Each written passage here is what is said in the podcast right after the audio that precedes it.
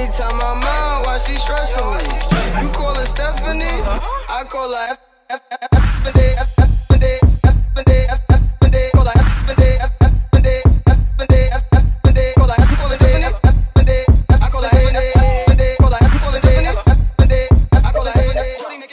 Hey everybody, welcome to Queer Walk the podcast. I'm Money, your friendly creator. Uh, and I am joined today by my homie Boo. You want to introduce yourself? Yeah, so Babyface is here, chilling. Uh, I miss money so fucking much. We go way back. I'm fucking happy to be here. It was a good job. Um, what's your uh, Tumblr? Uh, my Tumblr is Young Buck Babyface. Chilling. Follow me. Come on. Yeah, they uh, they probably already already know you anyway. Because when I tell you every time I post you on Queer Walk, you break my fucking mentions. You be saying that shit, but I don't feel like I don't feel like that's what happens. Yes, it is. you don't feel like that's what happens. If if somebody selfie get more than fifty notes, like come on now, your Tumblr approved. Tumblr loves you. Gassing. Gassing, gassing, gassing, nigga. Whatever. Every time I post your ass on Queer Walk, I just turn the notifications off on my phone because I'm like, I already know Babyface about to break my mentions. It ain't even that serious. You gassing the nigga OD. Whatever, your pretty ass. Um, so so yeah, shout out to Babyface for doing this with me. Um, so just quick updates from Queer Walk. Uh, uh, I know we used to do the questions of the week, so maybe I'll bring that back. But I feel like the the podcast kind of took that place. Uh, and also, I cannot start this without giving a huge shout out um, to Alexandra. She did the new logo for Queer Walk. Mm, And have you seen it? I have. It looks fresh as fuck. Oh, thanks! It's just it's so amazing Why? because so I have been t- I have been like trying to go back and forth between how much of myself I want to put into queer walk because you know I'm a black lesbian, so that's a specific space that I'm speaking from, and I don't represent every queer woman of color just because I created the page. Um, so I was like trying to go back and forth with that, but the way she did it in like the artistic way where it's kind of like a cartoon and people could see I don't know a different part of me I feel like. She captured with the logo so I just need to shout her out. Thank you so much. Um and she has an art page y'all can follow it. She is a queer woman of color. Uh it's oh snap it's Alexandra's art on Tumblr and on Facebook. So um, it's on Queer Walk. You can reblog it. Please reblog artists because that's the way they get circulated. So Big ups. yeah, had to shout her out. So thanks, y'all. Okay, so what the fuck is good, baby face? What the fuck is good? I'm in this fucking white ass town. Is what the fuck is good? Okay, so so I wanted I wanted us to talk today about being queer POCs, Q pox in academia because that's part of the reason why we in these white ass towns. Right. You fucking right. Academia. That's a fucking topic. Money. That's a topic. What? Why do we do this work? Right? Why? They Why are we us- still here? Uh, I'm tired of moving for academia because once we get to academia, they don't even know what to fucking do with us, right? Mm-hmm. Being a QPOC in these spaces is probably especially really hard, especially being a black woman. Mm-hmm. Uh, and so I be having a hard time because, you know, we in these classes and they'll use some of our works, like Audre Lorde, you know what I mean, bell hooks and shit. And sometimes it feels nice to be included, and then other times it feels like people are talking about a particular group of people that they don't understand Right. our experience. Mm-hmm. Um, and so sometimes it feels voyeuristic Yeah. in the classroom.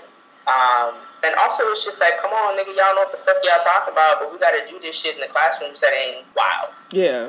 I think all of those interactions um, are set up to teach the like stereotypical white student who has never heard of anything outside of their own experiences. And so everybody else in the classroom looking like, bruh, we really got to go through this. Like, you have to read this essay to understand what racism is. Right. Like, right.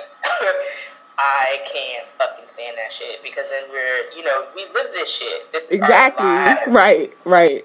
But we gotta um, sit here and pose discussion questions and respond as if Girl, I'll be like the fucking Krusty Krab meme in this bitch. Like, really? This what the fuck we gotta do right now? You wasted my how much tuition? I mean, I'm not paying tuition because my ass got it gratis and shit. thank But the Lord for the grad assistantship. getting my little fucking coins together. Um, but I'd be like, I'm paying tuition to teach white people about us. Mhm. Right. I had this moment. Okay, so what? So what's your um your degree program? I think it's important to say that Right, too. right, we just started talking shit. Um, I'm doing a master's in education. Uh, look, a MED or whatever the fuck. But the Yes, shout out to the MEDs. It's hard fucking work. Uh, the concentration is social justice education. Fuck it all the way up. I'm so proud of you. Oh, baby. I remember when we were little baby gays. baby gays. Oh my god. Trying to figure out what the fuck. I know. And okay, and I am in um, couple and family therapy. This is my second attempt at a PhD program. Um, which is also part of the experiences of being a QPOC in academia because I wa- I started working towards a PhD in counseling, and that was so fucking toxic. Like I was the only black person in the whole department. Um, I was the only queer person currently in the program, so it was just like I couldn't turn any of the shit off. And no matter what I did, like they had a problem with the stuff I was wearing. They sent me an email talking about uh my what my hair was distracting. So I like shaved my head while I was in that program. It was just a mess and it was all people say microaggressions. I don't think it's micro at all. I think it it was pretty fucking impactful for me to shave my damn head because it was always something about my hair. Um, so this program is a lot better in the respect that they see me as a human being, but the other students are still on that fuckery. And yeah, and I like I hate going to class. Like most mornings, I don't want to get up and go Mhm. Talk about it. because I know they about to say some dumb shit. I'm gonna be triggered. Trick, yes, yes. Talk about that shit because Mm. classes are sometimes triggering as fuck, yeah, and there's no. I feel like there's no. What's the word I'm looking for?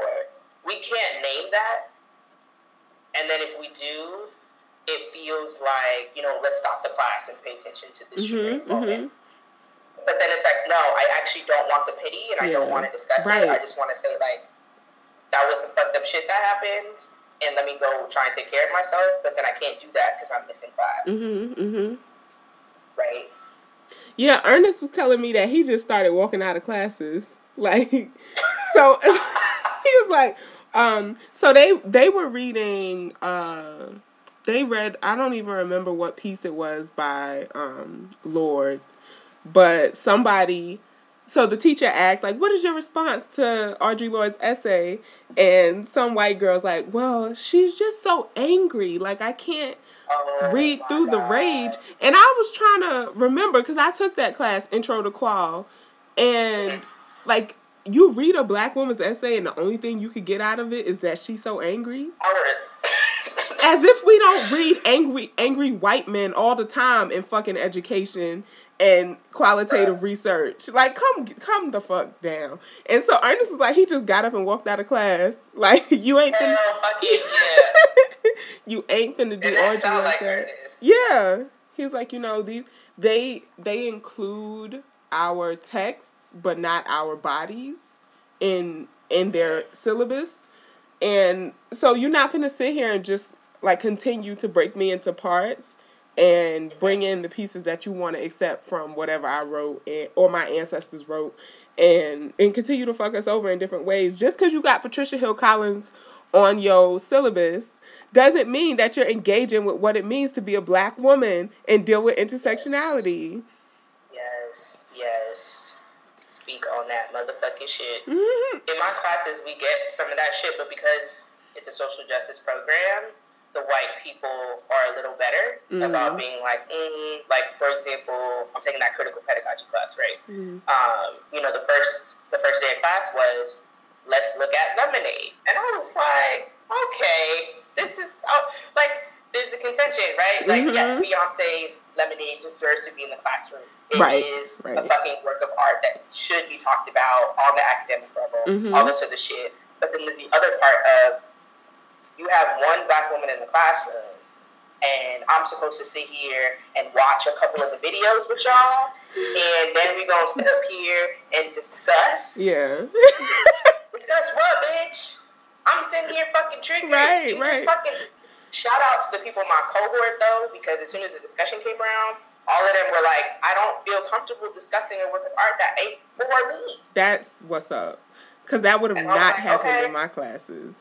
I think that's different. Is your school private? No, a uh, a public. Public. That's what I think the difference is. I think white people at private schools think that they have um the liberty to speak on whatever the fuck. If we would have watched Lemonade in my uh well, we're taking this cultural diversity course this semester. If we would have watched that in my cohort, they would have all had something to say and it would have all been as fucked up as you can imagine. So I I'm would have fucking mollywop somebody. Yeah. I'm glad they were like, yeah, I don't think we should speak on this because Yeah, and you know, the professor was like, "Well, you know, Beyonce's important, and you know, she is teaching, and this is a part of engagement or whatever the fuck." But everybody else was kind of like, mm, "We all know that Lemonade is not for any of us in the classroom, other than Babyface." and so, and I was like, "Good job, y'all." yeah, Y'all. because it's like Wow. what I can't. There's so much cultural context that I would have to explain to you to even start to have a discussion about lemonade. That mm-hmm. I'm like, I'm not being paid to teach this class, so I'm just not gonna do that. Yo, I'm not gonna be. I'm not gonna sit here and be your native informant on the black woman experience, and I ain't getting no coin for that. Like. no fucking coins. And then even to take it a step further, because I was like, I'm got shit to say. I don't date black men. Mm-hmm. That's not in my Right, right. sexual experience. Yeah. So we're missing some of the narrative that belongs in this room to talk about this context. True. That's that's something else because there are no black men in the uh, couple of relational family therapy program, right? On, on any level, like undergrads, masters, or PhD. Um, and so I think there are about four or five black women across the different levels. So it's like not only do we have to be there responding as a black woman, but also when you talk about black men, it puts like this other thing on us to show up for them too, which feels kind of fucked up because I don't really know if a black man would do that in the moment, No, especially a heterosexual black man. I feel like queer black men, maybe, especially some of the ones up here, they they would be like, you know, what you're not gonna do is call Audre Lorde angry, but. correct. As if she don't got a reason to be angry. Have you listened to Solange's album? Like, I got a lot to be mad about. Um, yeah, no, I haven't listened to Solange's album, and I know it's fucking blasphemy. But Yeah. this grad school life, Exactly. Yeah. I didn't even know Drum had released the album. Somebody was like, "Oh, Drum put out an album," and I love Drum. I didn't even know that because I'm. I did not know that. You dropping some new knowledge on me right now. I need to go fucking listen. to it. Yeah, it's pretty good. It's pretty good too. So I I just got a chance to listen to it on Friday. I don't know when it came out. Well, I had I had to turn in this literature review that I I fucking hate literature reviews. Like I hate literature reviews. You know, I think literature reviews are the um like academic equivalent of pledging when you have to like learn how to spit your history and stuff. Um and I'm saying that but my organization is a non-hazing organization. Okay. um, no, I was I was not forced to memorize anything. I didn't have to do anything under certain time constraints or after 8 p.m. You know, we the fine print. We don't haze. But that, that's what literature reviews feel like to me. It's like, tell me the last 500 years of every article written on this topic. Go, go, go, go. Right, right. I hate that. I hate that shit with a fucking passion. Why? Why do I have to give you a 10 to 15 page summary of what people have written 200 pages on? But I mean, I'm a year and a half in, and I swear to God, like the shit that goes down outside of the classroom, because I'm getting Mhm. harm inflicted upon me in these Mhm. microaggressions, living in these places. I don't feel like I can be as black as I want to be without Mhm. getting looked at strangely or whatever the fuck. And I feel like dropping out all the time. Mm-hmm. Just the other day, some shit went down, and I was like, why the fuck am I here? Yeah. Why do I put myself at this risk to do this work? But it's Mhm. important. Mm-hmm. Black women are getting pushed out of these spaces all the fucking time. Right. I have I have two feelings when I go in to my department. Either I'm in the mode where I'm playing like you ain't listened to the album, but Solange got this song called Fubu. I'm like blasting all my niggas in the whole wide world. Like, you know, or and that's on a light day. Like I will walk in ba- blasting some real rat shit, um, and feeling like okay, academia, like whatever I'm feeling is just academia doing what it's always done. It's marginalizing and excluding everybody who ain't like this white cis male, right? And and so I feel like I'm strapped and ready for war when I walk in, or then I have these days of being like, but I don't have to prove my brilliance through this path. Like I can heal my people without this shit. I we've been healing without this shit. So do I really need to be here? Uh, that, those are the two. those are the only two modes I have. It's either fuck y'all, I'm gonna get this, or why am I here? and that's a hard contention. I feel like because you don't want to fucking do this, and you're like, nah, because I can go into the community and I can go back to my people. I can go fuck at home and help my people that way. Right, right. And then the world is like, yeah, but I ain't got no job for you though, unless Right. you got that fucking paper. right. And then I'm like, this is just another form of fucking oppression. Again, Mhm. here we go. hmm And and through like um academia, you're being trained to be in this like good employee model. You're not really being trained to like push the envelope, to change and challenge thought. Even though they say they want you to do that, they really don't. They don't. They want you to just not. shut I up and get through. for example, like at my assistantship, right? You, I'm at an institution who has a social a, a social justice education master's and PhD program, but we're not valued at the institution. Yeah, So yeah. in my office right now, I work in uh, student activities, right? Um, and so I'm in class, and we're talking about yeah, pushing the envelope sometimes. Yeah, break the fucking boundaries. Try to incorporate social justice in your job, right? But then I go to work and I have to deal with the whiteness of professionalism and what that's supposed to look like. Right, right. And then I have to worry about losing my job because at um, OCC, Onondaga Community College, where I was working at in Syracuse, remember that time? Mm-hmm, mm-hmm. You know, I tried to do that, and that's what I got hired for, and they laid me off. Then it's like, what do we? Where's our Where's our space to do this work? Yeah. And I think that's important what you're saying because it's it's not just that we like have to deal with shit in the classroom, but then you have to walk outside the classroom and then you got to deal with whatever the definition of professionalism is in the department. Then you got to walk on campus, which is a struggle within itself. And then you actually have to like be you have to exist in the world and all the fuckery that comes along with that. Fuckery. right word. Outside with no hat on, my hair was all red. I was like, I just deep conditioned you. I just loved you. I saw your curls popping when you came. I was like, okay, look at that.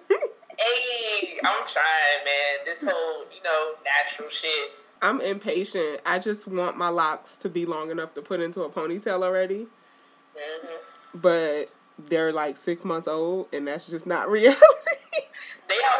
They out though. no, this is a weave. Oh, girl. I did faux locks on top of my baby locks. I love it. I absolutely love it. Which my sorority sister was telling me, she was like, "That's gonna slow down the locking process." I was like, "I don't, really care. I don't care. Like, nah, it's not the time. Uh, yeah, I, I just need to have my hair away. It's getting cold. I don't feel like it. I, I can't be washing and retwisting like every two weeks right now. Oh, I so I was thinking about like how being in academia has like impacted other parts of my life. Um, so we were, we I'm like, here, I feel a question, and I'm like, okay. well, one is family. I don't get to see my sisters a lot, which really hurts.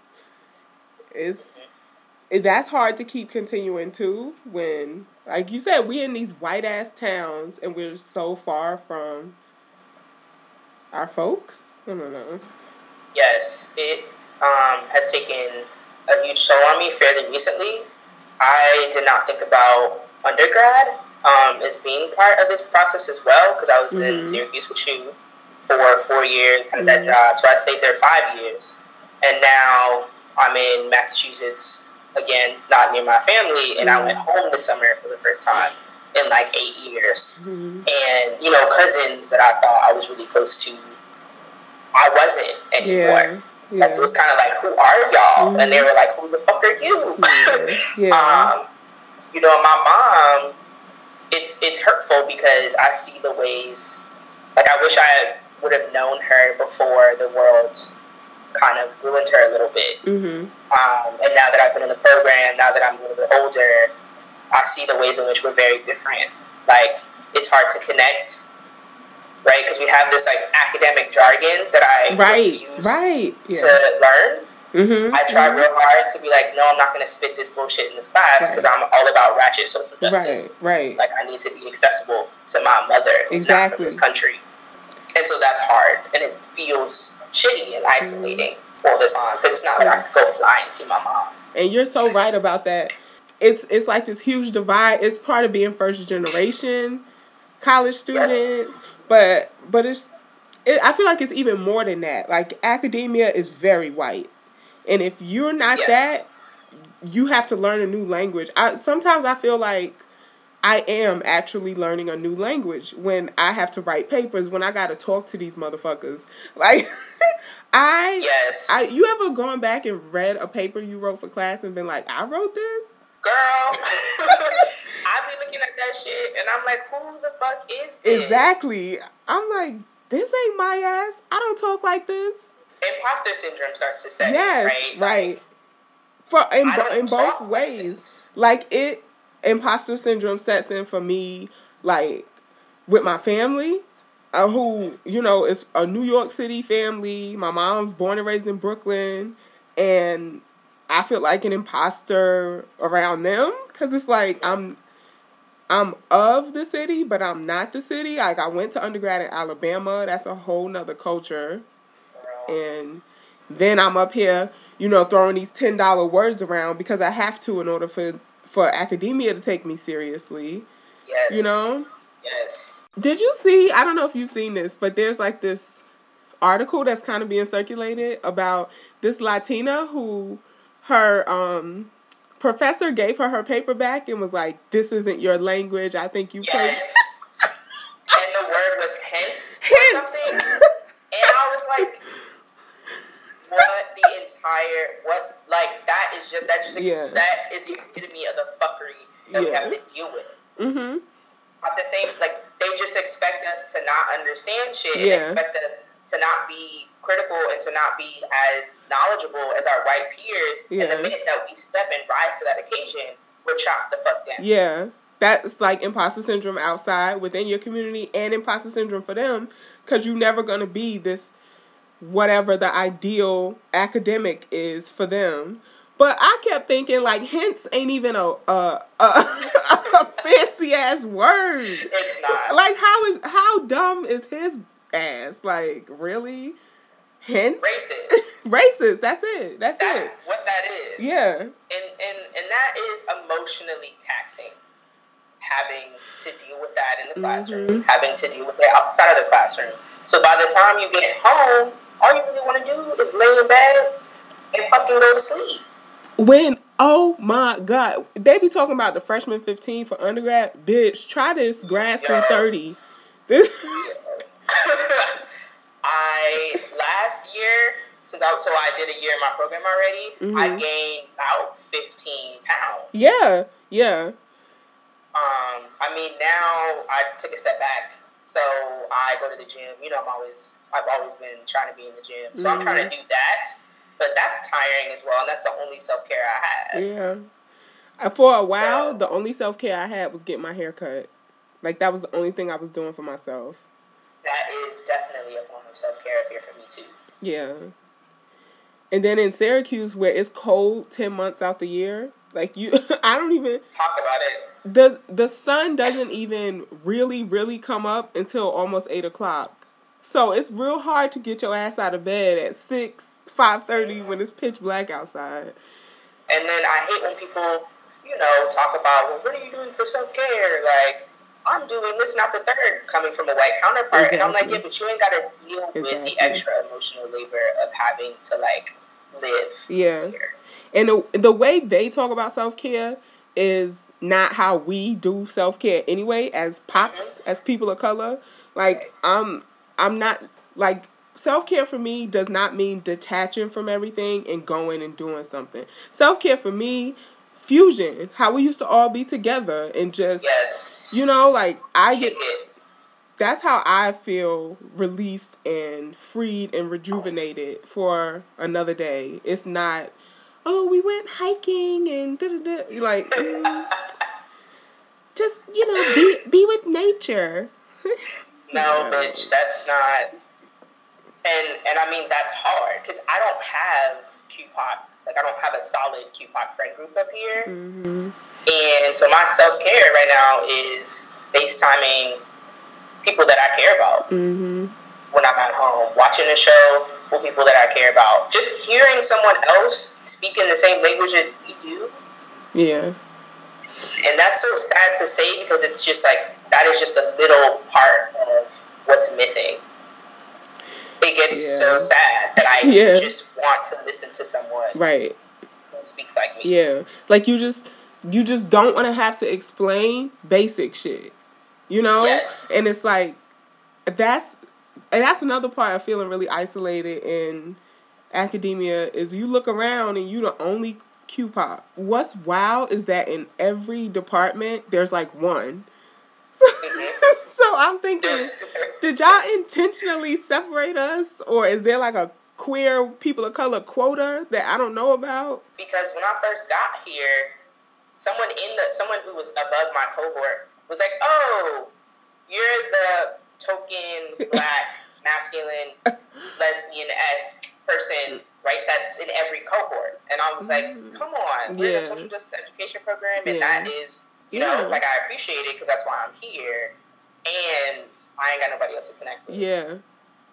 They they always be like, um, I think when I was in counseling, somebody was telling me, yeah, they always have like a black queer woman in every department, at least, you know. I'm like, what? They gotta have that one, cause then she, they could just check off all their boxes with a black queer woman. Like, all right, do do do, we got a black Right. student, we got a queer student, we got a a woman, so we good. And what does that do to us to hear that? hmm You know what I mean? Because the first time I heard that, I got my imposter syndrome flared the fuck up. Because I was like, okay, do I? I mean, I deserve to be here, but am I Mm-hmm. qualified enough? you want to do the work for your folks, but but then the way it gets twisted just feels so bad. Like I was talking to Keish about this, and it's just like, uh, how do I even say it? It's like, okay, I want to do work on queer women of color, right? And Yeah. they're like, oh my god.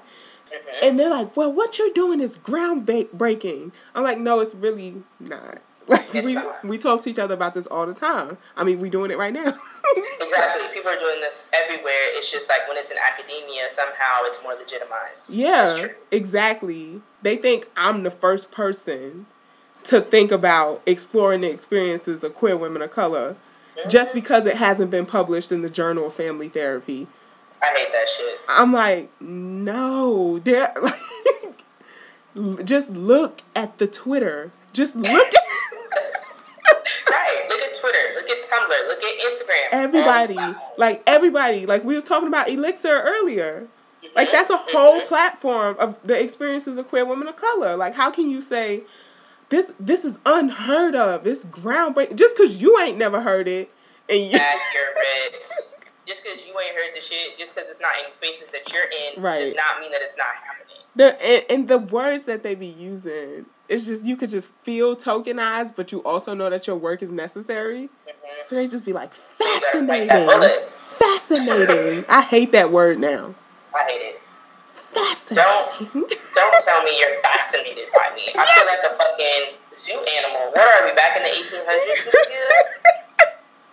Oh my goodness. Like, and the way I have one professor, the way she says it is just so white. Like, she put extra, extra white emphasis. She's just like, fascinating. Yo. That's really how they be sounded. And I'm like, I'm supposed to feel good about what you said, but actually, I want to fucking deck you in the jaw. yeah. Dating is a whole fucking. You can do a whole segment on fucking dating experience. Girl, it's like, do I want to sleep with a white bitch? No. that's that's the constant struggle. Like every every every week, it's just like, damn, it's dry. It's dry as fuck here. And then you get on the apps and it's just like white, white, white, white, white, white, white, white. The closest person of color on Tinder slash no, the closest black person, black woman on Tinder is that I was like mildly interested in is about thirty miles away. Didn't you didn't know that like there's a there's a, a distance that black lesbians have to live from each other, right? Girl. No, I've been thinking about that. Like, um, when you get on uh Tinder or which one is it? I think it might be OkCupid. And you set you set like your settings for racial preferences. Yeah, it's OkCupid that has racial preferences. And you pick like black or Latino or Asian, and it's it says no, no results. They just Which- be like, no, no. because the the, the the fucking marker is like fifteen miles, 15 right? So you miles. There to be somebody in fucking fifteen miles. They'd be like, no search results, No. Thirty miles. and you're like, what? How is this fucking possible? When you when you put it out to fifty miles and it still says no, or that one person show up, the same person all the and you're like, that's not what I want, bro. Thank you, okay, Cupid, for pointing out there's one right here, There's and that's not the one I want. No, have you heard of Soul Swipe? Of course, I fucking hold a soul swipe, but that shit is a bootleg Tinder, and like, it ain't even popping. I, I try to support it because you know support black, but I, it's people scamming on there. So you'll match with somebody and they'll be like, "Oh, you want to make three thousand dollars this week?" Yeah, and I'm like, no, and it's the same. So, because I'm on Jack'd right now, hmm um, I've opened up my little sexuality window, trying to explore, and that just be on there too. And but for some reason, I get hit up on Jack'd a lot more than I get hit up on Tinder. Really? Are there more people of color on Jack'd? Well, yeah. So Jack'd is um, the platform that is like Grindr, Yeah. but for men of color. Mm-hmm. Mm-hmm. And I'm thinking, I'm getting on there, and I'm like, okay, let me post my little top surgery shirtless picture to be like, okay, I'm not like just a lesbian. Yeah, yeah, yeah. Are there lesbians on Jack'd? Are there what? Lesbians on Jack'd? There are not. So it's just Oh, strictly okay. men of color. Okay, okay. Um, but I didn't expect to get hit up, and most of them will be like, "Yo, come slide in me." And I'm like, "What, nigga?" Do you so I'll be like, "Well, do you know that I'm a girl? Like, you understand that I do not have a penis?" mm-hmm. And they're like, "Nigga, I don't give a fuck what you got. You fine as fuck." I'm like, "Why? Where are the fucking queer women Yeah. That you know?" So Yeah. that is interesting and Hmm. hard at the same time. Yeah, it's because you got me thinking. Not that my black ass is about to go get a Jack'd, but that whenever I go to pride things, for example, I always get approached by queer men of color. I think I'm pretty obvious out here, like, show me the pussy. No. No, I think Yes. I think I'm pretty, you know, openly queer. Um, but I always get approached by men, and not in the same way of like you go to a, a queer or a gay bar and like white dudes are all grabbing and touching on you. No, like queer men be like, "Damn, I mean, what's good?" You know, I'm just like, Yo, "Where are And the ladies?" it's surprising because you know you would think that no, they just want you know dicks in their face. Yeah. Um, but they see a fine shorty and they like, I don't give a fuck. I will yeah, bust it wide open for you real quick. yeah. I'm like, okay, nigga, you cute. I know. check you out. Like you You know know, I mean? I might want to have kids one day. I don't know. yes. Trying to be my baby father. Big mama. And so then it really does come down to, well, am I really finna date a white girl? Yeah, I mean, I'm not. I can't date them no more. mm.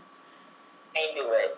What? And I've said to myself, I am not sleeping with anymore. Mm. A girl in them nighttime hours Exactly. when they ain't shit to do, Right. and you like, I ain't got none in like eight months, and you really be sitting there like, is this what I want to do? Yeah. Is this what my life is to right now? I feel like you And have, it's just yeah, like you you have to sit there and really deeply contemplate, which which is another part of like dating a white person, right? Because they, I'm I'm sure they don't have that moment of sitting there like, am I really about to date a person of color?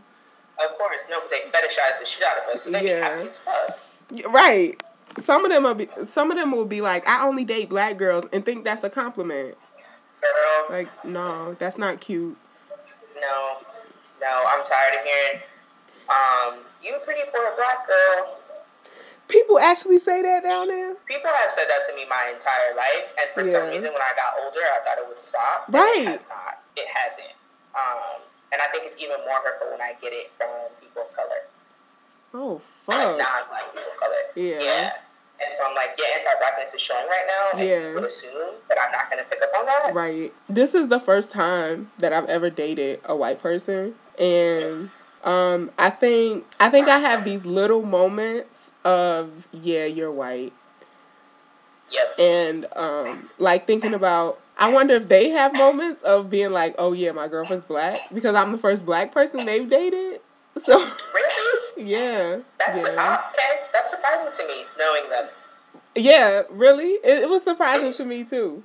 Interesting. I could have swore. Okay, whatever. That's neither here nor there, but I'm surprised. Right. When I first met them, I thought that they like had this long line of black bitches that they had just, just been knocking down Yeah. because of I guess their like presentation and they are really comfortable in like people of color spaces. So I was just like, really? I'm the first black person here, but um but I think um I don't know if not, having not been here uh well actually here because they're from here, but I don't know if I if I wasn't in like academia and may be able to like socialize in different ways that I want to, if I would have ever opened up to dating white people. Because I don't know. I think it's just a lot of little things that you never even thinking about. Cause, cause there's like the big hurdle, like oh my gosh, there's so much difference because you were raised as a white girl and I was I was raised as a black girl, but it's not really the big differences, cause it's the little things. It's like the the little um things that you just don't want to like. It gets really tiring have to explain it again, like at school to all these other motherfuckers, and then you come home and also have to explain it to your partner. exactly. Um, Exactly. Yeah, that that that gets tiring, and I think you. I don't think it's impossible to have a successful relationship with a with a white person. You just got to be ready for that one, and they have to be the right white person. Like I'm not just gonna go out here, like these white girls on Tinder could never. No, fuck that. No. Nah. No. Bay is only Bay because they were. I already knew where they were coming from. Yeah. They had they had the the political awareness and Yep. um so it wasn't none of that like me having to explain to them why like shit is offensive, you know? Right. They get that. Yeah. We're totally there on that. I can't no more.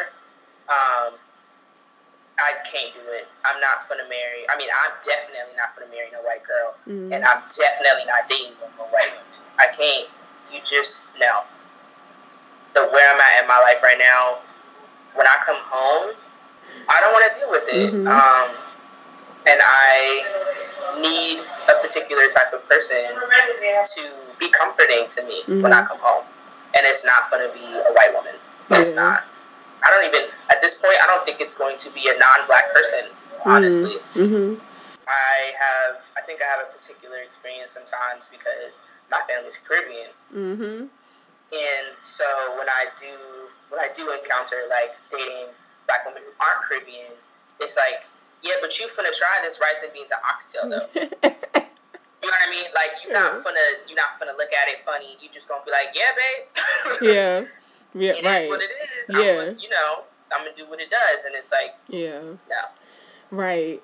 Yeah. Exactly. And if my ass come home with an attitude, I need someone to understand that maybe it's not about you, Yeah. Yeah. Right. and or to handle my fucking attitude. You know what I Mhm. mean? Like if I come home to if I'm like I'm gonna marry a black woman, and I come home and I got an attitude, they probably gonna be like, sit your black ass. you know, or she gonna be like, mm mm, you're not gonna throw that shit this direction. I don't know who you think you throwing keys at, but it ain't me. Exactly. exactly. And it's like, because for some people, they're like, well, why do you want to come home to that? And da da da. And I'm like, that, but that's not arguing though. That's not. You know? That's oh my god. The definition of an argument. That's a big Yes. difference between Yes, them and us too.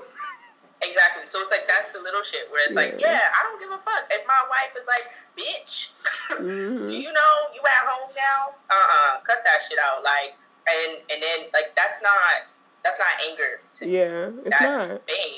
Not gonna take my shit because I shouldn't be taking it out on her. Right, but what right. she is gonna do, maybe she might make me some dinner, or she might be like, you mm-hmm. know what, babe, I know you had a hard day. Let's watch Love and Hip Hop. Right.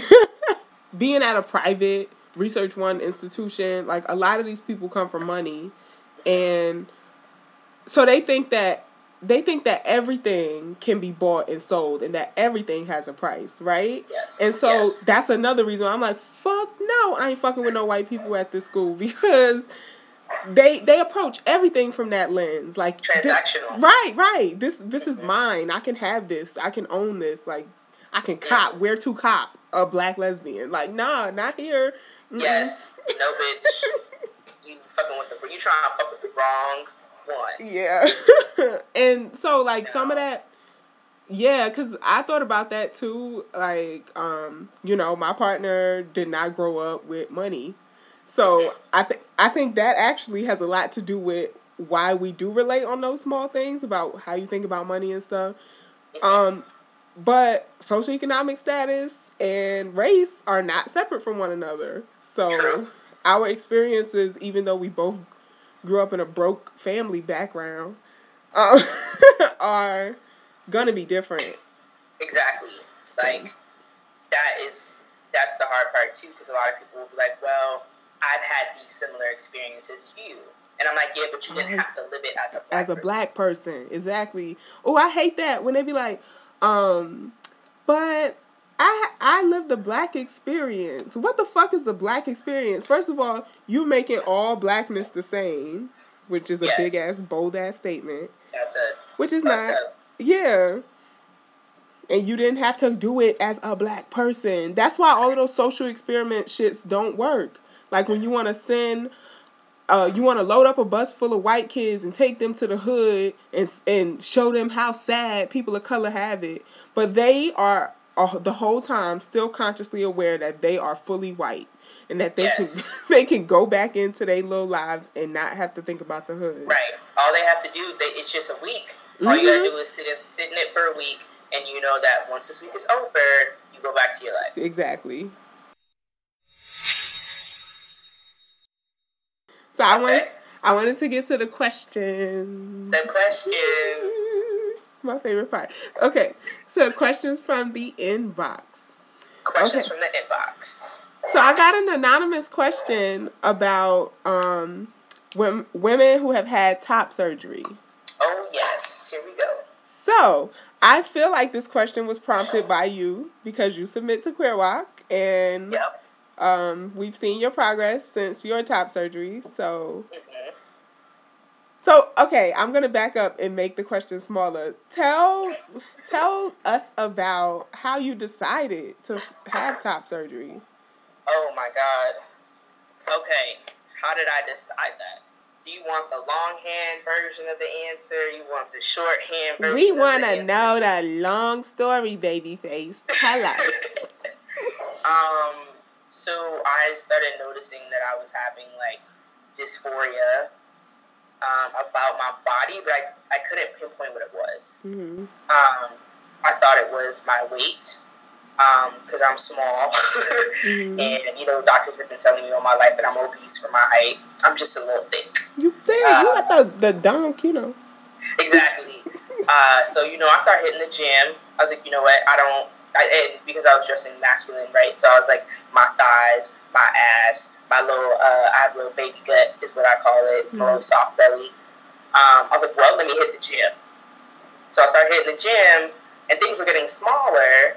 But I was also like, I actually like my thighs, and I actually like my ass. Mhm. Um, but I was still feeling this like heaviness in my body, and so like I was already binding, um, but then I noticed I was binding a lot more, especially because I started working and I started having to wear like dress shirts. Mhm. So I was binding and binding and binding, um, and then I realized the binder started cutting into my shoulder and Mm. leaving scars and scabs.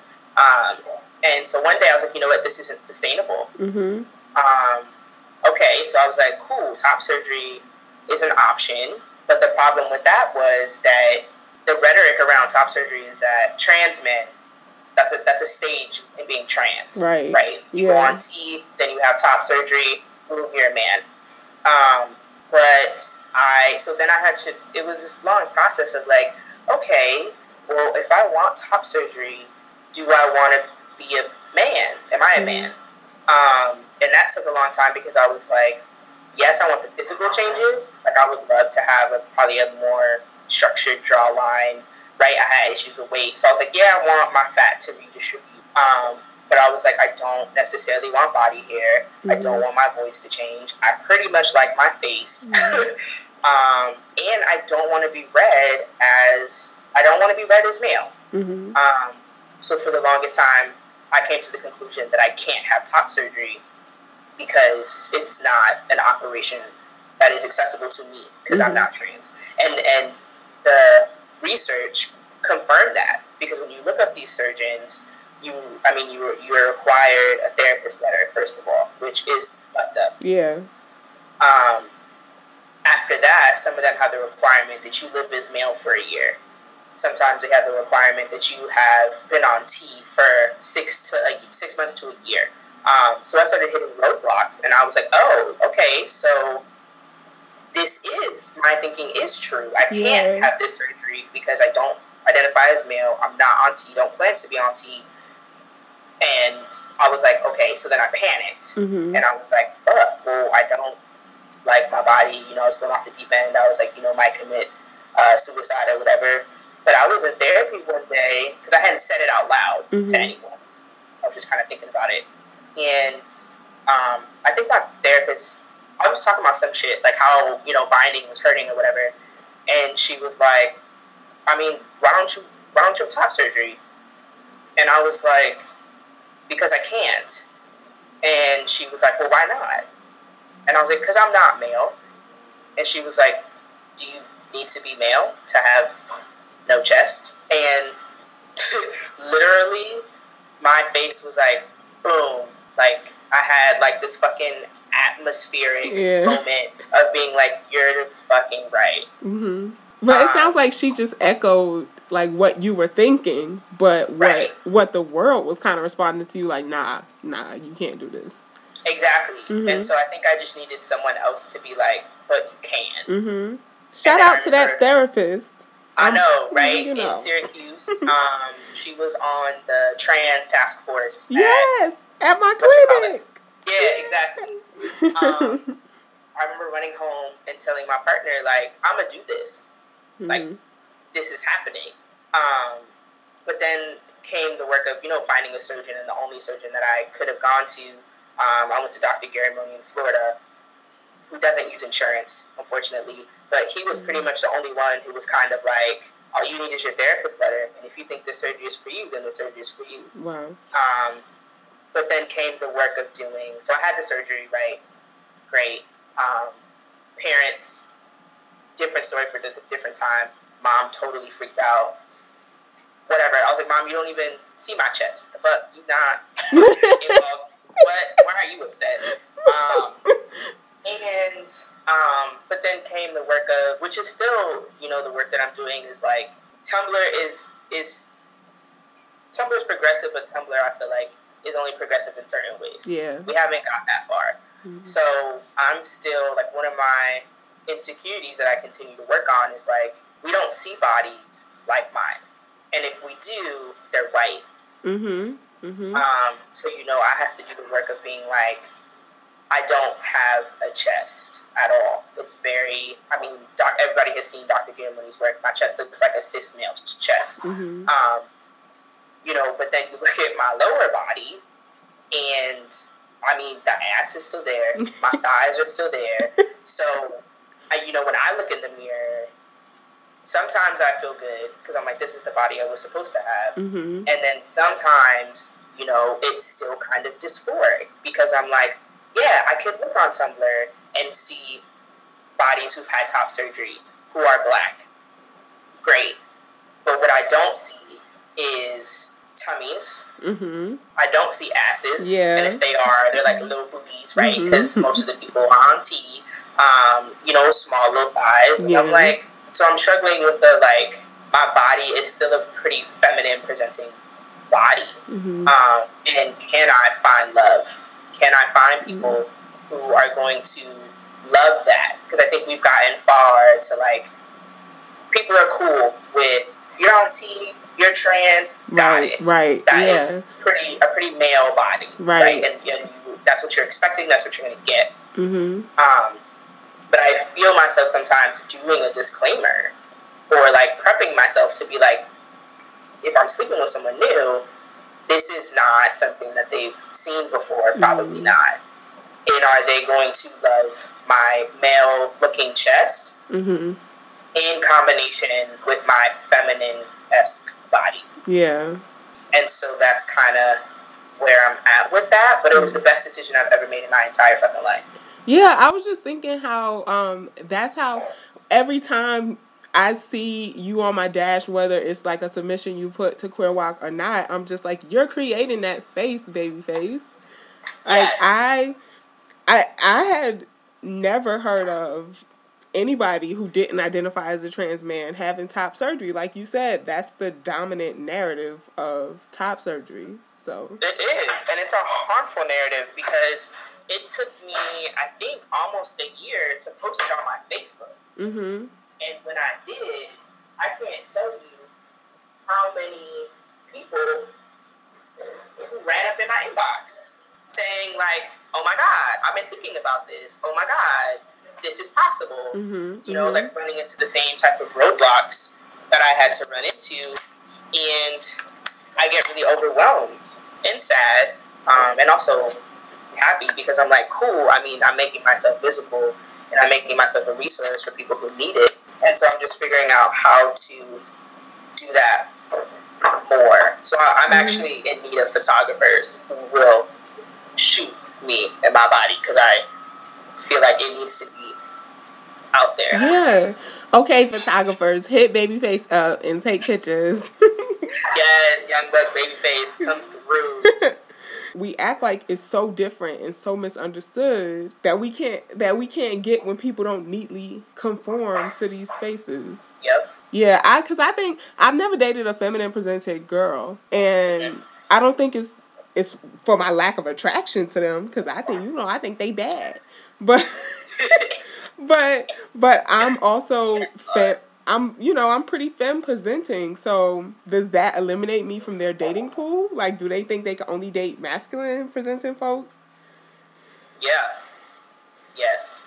It's it's tough out here. Like, because I have the same problem. Like, I very much am attracted to masculinity. Mm-hmm. Um, but you know, they'd be like, Stud on Stud is fucking gay. And I'm like, yeah. Yo, I wanted to do a podcast on Stud on Stud, but I just didn't think that we were still talking about it in 2016. But I guess we guess still talking about it, girl. I saw uh um somebody had wrote a think piece on it just not like the other day, and I'm like, we really we still doing this?